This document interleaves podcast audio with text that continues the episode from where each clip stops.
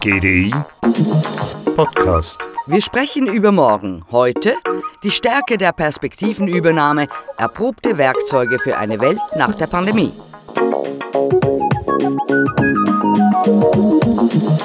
The Power of Perspective Taking, Tested Tools for a Post-Pandemic World, so das Thema der 9. Academy of Behavioral Economics, die neulich am GDI stattfand. Es geht also um Verhaltensökonomie und das heißt Einblicke in die Rolle des nur beschränkt rationalen menschlichen Verhaltens sowie dessen Konsequenzen für Unternehmen, Märkte und Gesellschaft. Perspective Dating beschreibt die Fähigkeit, die Perspektive anderer einnehmen zu können und wir Menschen, wir sehen das aus der Verhaltensökonomie, wir Menschen haben limitierte Fähigkeiten, wir haben limitierte Skills, wir sind fehleranfällig äh, bei gewissen Themen. Aber was wir sehen ist, dass Perspective Taking eine Fähigkeit ist, die wir systematisch nicht können. Na denn, dies sagt Gerhard Fehr von Fair Advice. Aber die Fähigkeit zum Perspektivenwechsel wäre sehr wünschenswert. Perspective Taking ist die Fähigkeit, neben der eigenen Sicht auch andere, variierende Sichten einzunehmen. Dies betrifft sowohl die Einschätzung von Situationen und Ereignissen als auch die grundlegende Weltsicht. Sprich, auch im Geschäftsumfeld steigert die Perspektivenübernahme das Verständnis für den Standpunkt der MitarbeiterInnen, der Kunden und der GeschäftspartnerInnen. Und dies wäre doch hilfreich in einer solch turbulenten Zeit. Gleich vorneweg zwei Punkte von Gerhard Fehr. Das erste ist, dass in einer Unsicherheitsgesellschaft Perspektive einnehmen zentral ist. Und wieso ist es zentral? Ja, weil die Vergangenheit halt nicht mehr für die Zukunft ein gutes Prognoseelement ist. Das heißt, Erfahrung wird weniger wert. Wir sind nicht gut im Perspective Taking, ist das zweite. Und das wirklich Unglaubliche, dass die Einschätzung eigentlich, umso höher man in der Hierarchiestufe ist bezüglich Perspective Taking, genau das Gegenteil ist. Ich bin dort, weil ich dort extrem gut bin. Big Boss Man, can't you hear me when I call? Can't you hear me when I call? Well, you ain't so big, you know you're just tall,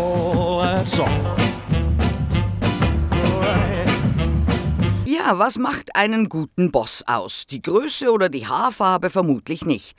Eine systematische Studie mit umfangreichen Daten machte Raffaella Sadun, Professorin für Betriebswirtschaftslehre an der Harvard Business School, indem sie von einer großen Recruiting-Firma den gesamten Datenbestand von Stellenbeschreibungen der Jahre 2000 bis 2017 für C-Suite-Positionen, also hochrangige Führungspositionen, auf der ganzen Welt bekam. The type of skills that companies look for in executives has changed dramatically, and this is what we see in the data. In particular, 40% less in 2017 relative to 2000 is the request for administrative skills, the typical uh, technical skills. Those type of skills are fundamentally declining. What is emerging and what companies look for in leaders is, first of all, the ability to cognitively understand the world, but also the one that grows the most is the social skills. So the demand for social skills seems to be exploding in the, in the way in which companies are defining what they look in, a, in an ideal candidate. And uh, it's substituting for more tangible and more administrative skills. Raffaella Sadun hat in den Daten starke Veränderungen gefunden, nach welchen Fähigkeiten bei Führungskräften gesucht wird. So sind die sogenannten Hard Skills, die typischen technischen administrativen Fähigkeiten 2017 im Vergleich zum Jahr 2000 um 40 Prozent zurückgegangen. Wert gelegt wird mehr auf kognitive Fähigkeiten, das Wesentliche zu verstehen und zu kommunizieren und vor allem wird beim idealen Kandidaten, der idealen Kandidatin nach sozialen Skills gesucht, also sogenannte Soft Skills. Und für diese Soft Skills gibt es eben keinen Bachelor. Fragen Sie zehn Leute danach, bekommen Sie zehn Antworten, was denn diese weichen Fähigkeiten sind. Sadun beschreibt sie so. The social skills is not going around the organization and hugging everybody. It's uh, having a high level of awareness of others, having the ability to work with different groups. And so this implies an ability what, that some psychologists call theory of mind, understanding and being able to put yourself in other people's shoes. And fundamentally also the ability to listen and communicate well. Soziale Kompetenz bedeutet nicht, durch das Unternehmen zu gehen und jeden zu umarmen. Es geht darum, ein hohes Maß an Bewusstsein für andere zu haben, die Fähigkeit, mit verschiedenen Gruppen zusammenzuarbeiten, sich in andere hineinzuversetzen, gut zuzuhören und zu kommunizieren. Und grundsätzlich gilt dies nicht nur für die Chefinnen, sondern geht durchs ganze Unternehmen. Social skills are of course important in the C-suite, but as we know, and this is well documented research, the demand for social skill is rising throughout the ranks of the organization.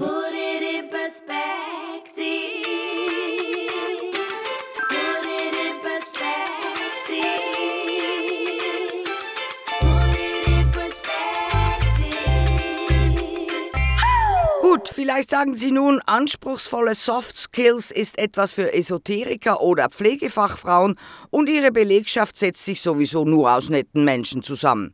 Die Forschung legt zwar nahe, dass Perspektivenübernahme zu empathischer Anteilnahme führt, aber man muss nicht gleich eine Klausurtagung zur Förderung emotionaler Intelligenz einberufen. Denn wir müssen unterscheiden. Es gibt die empathische Form der Perspektivenübernahme und die kognitive. In der eher empathischen Form denkt man darüber nach, wie man selbst handeln, fühlen und sich verhalten würde, wenn man sich in die Situation einer anderen Person versetzen würde.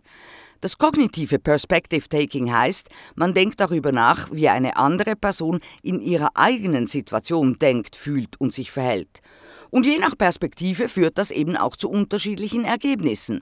In Studien wurde festgestellt, dass Personen, die die Perspektive einer anderen Person einnahmen, erfolgreicher waren, wenn es darum ging, eine Vereinbarung zu treffen und innovative Einigungen zu finden, als diejenigen, die sich in eine andere Person einfühlten.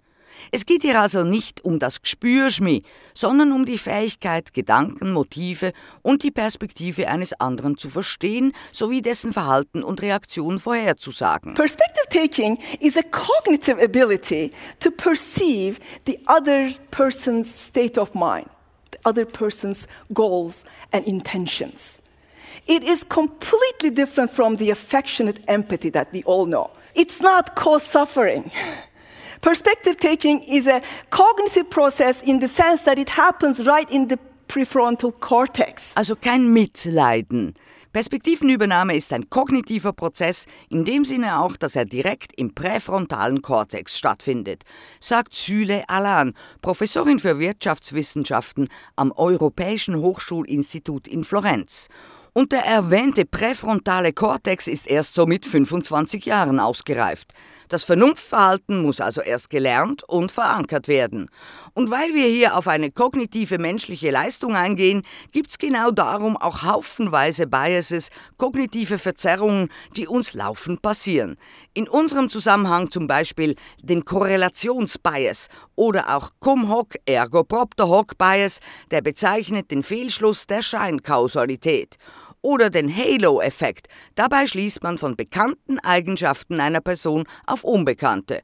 Und noch viele mehr, wie Matthias Suter, Volkswirt und Direktor am Max-Planck-Institut, erforscht. Wir neigen dazu, das, was wir denken, auch anderen zuzuschreiben, Projection Bias. Wir neigen dazu, uns in Situationen anders zu verhalten, wenn wir etwas schon besitzen, im Gegensatz zur Situation, wo wir es erst bekommen. Aber wenn wir etwas schon haben, dann sind wir anders wie die Leute, die es noch nicht haben, zum Beispiel. Das nennt man Endowment-Effekt irgendwie. Dann haben wir völlig andere Denkweisen darüber.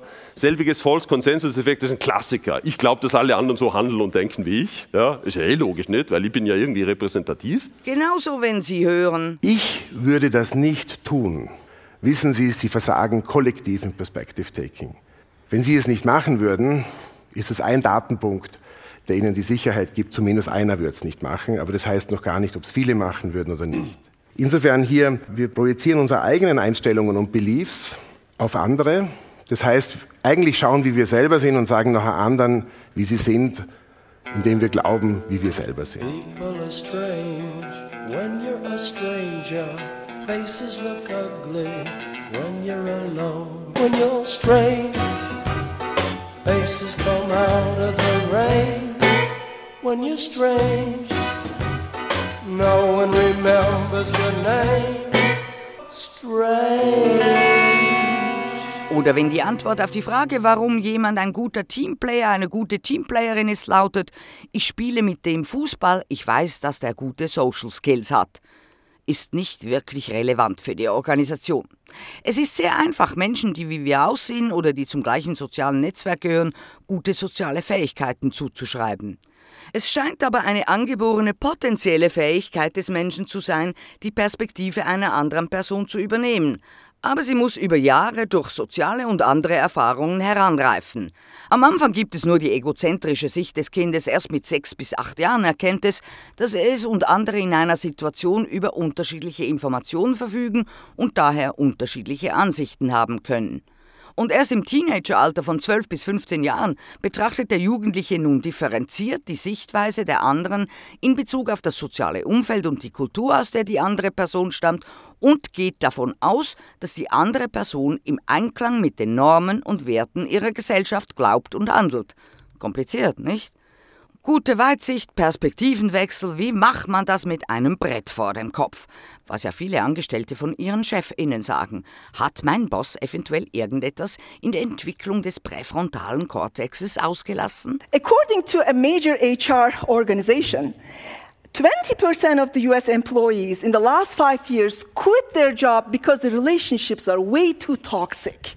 Their well being is under threat. And 58% of those people blame their managers, blame their leaders for it, because they set the tone, they set the language. In den letzten fünf Jahren haben laut einer großen HR-Organisation 20 Prozent der US-Beschäftigten ihren Job gekündigt, weil Beziehungen innerhalb des Unternehmens toxisch sind, sagt die Wirtschaftswissenschaftlerin Süle Alan. Und 58 Prozent dieser Menschen gaben den Chefs die Schuld daran.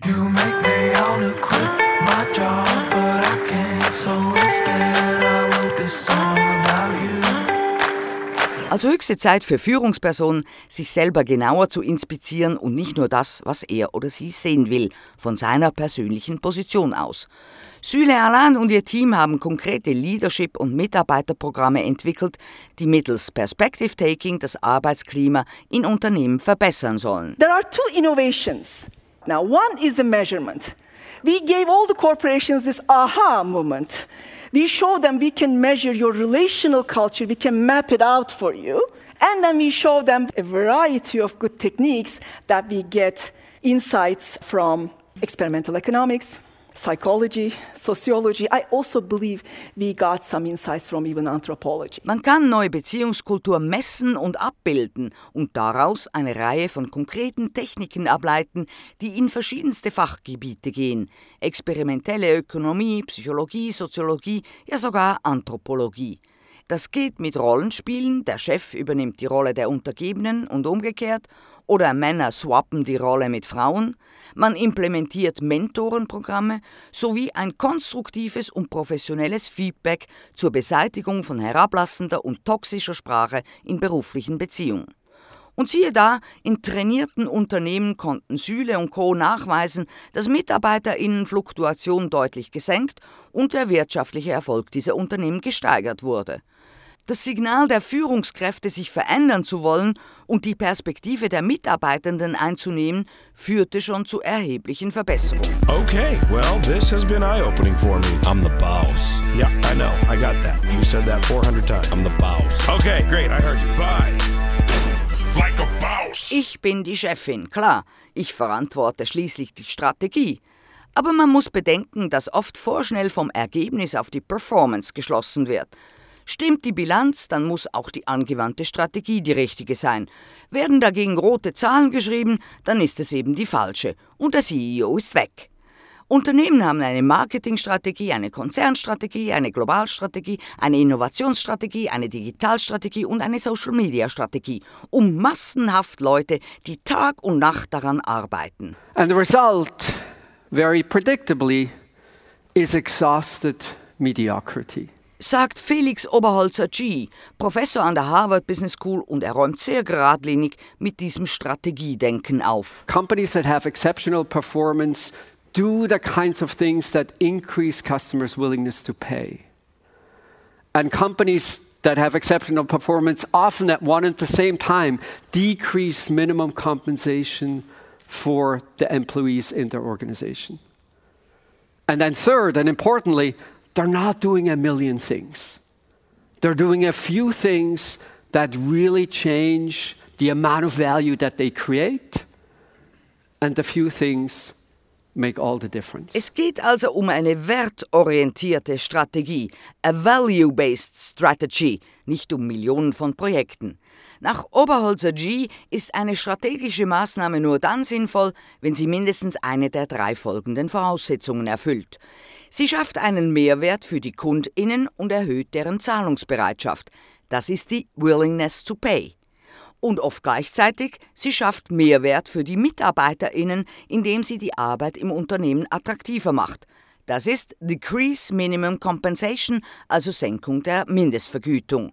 Denn wenn Unternehmen die Arbeit an sich interessanter, motivierender und flexibler gestalten, sind sie in der Lage, vielversprechende Talente zu gewinnen, selbst wenn sie keine Top-Gehälter zahlen. Und drittens kann die wertorientierte Strategie Mehrwert für die Zulieferer schaffen, indem sie deren Betriebskosten senkt. Oft bringt der Mehrwert in einem Bereich Vorteile in den anderen. Im Prinzip ein total einfacher Ansatz. Unternehmen, die dauerhaft finanziell erfolgreich sind, schaffen echten Mehrwert für ihre Kundinnen, ihre Beschäftigten und ihre Zulieferer. And then it's all about creativity. Can you see a different way to increase willingness to pay? Can you see a different way to make a job a more attractive job? The difference is how much value you create. And all success comes from value creation. How are we going to make money? That is the last question you should ask. You should start with how do you create value? Und dann braucht's Kreativität, um diese Perspektiven, Zahlungsbereitschaft und Verkaufsbereitschaft zu erhöhen, sagt Oberholzer G, denn das schafft Wert und aller Erfolg kommt von der Wertschöpfung. Wie machen wir einen Haufen Geld, soll nicht die zentrale Frage sein. Beginnen sollte man, wie man Value schafft. Und dieser diverse zentrale Blick auf diese wertschöpfenden Maßnahmen sagt einem auch, was für Dinge man schon lange hätte killen sollen. So, perspective taking is so essential because the filters that you're going to use, willingness to pay and willingness to sell, will tell you all the things you should have killed off a long time ago. Perspective Taking braucht Ressourcen und den Mut, Freiräume zu schaffen. Das ist weitsichtige Leadership.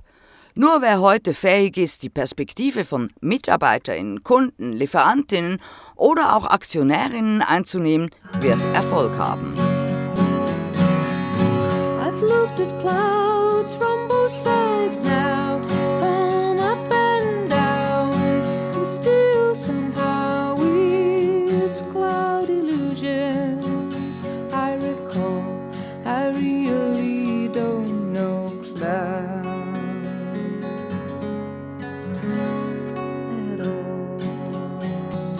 Aber auch im Alltagsleben von uns allen sind Perspektivenwechsel angesagt.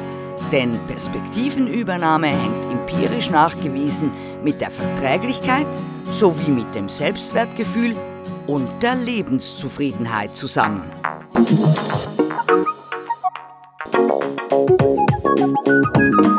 GDI Podcast. Von Jasmin Kienast.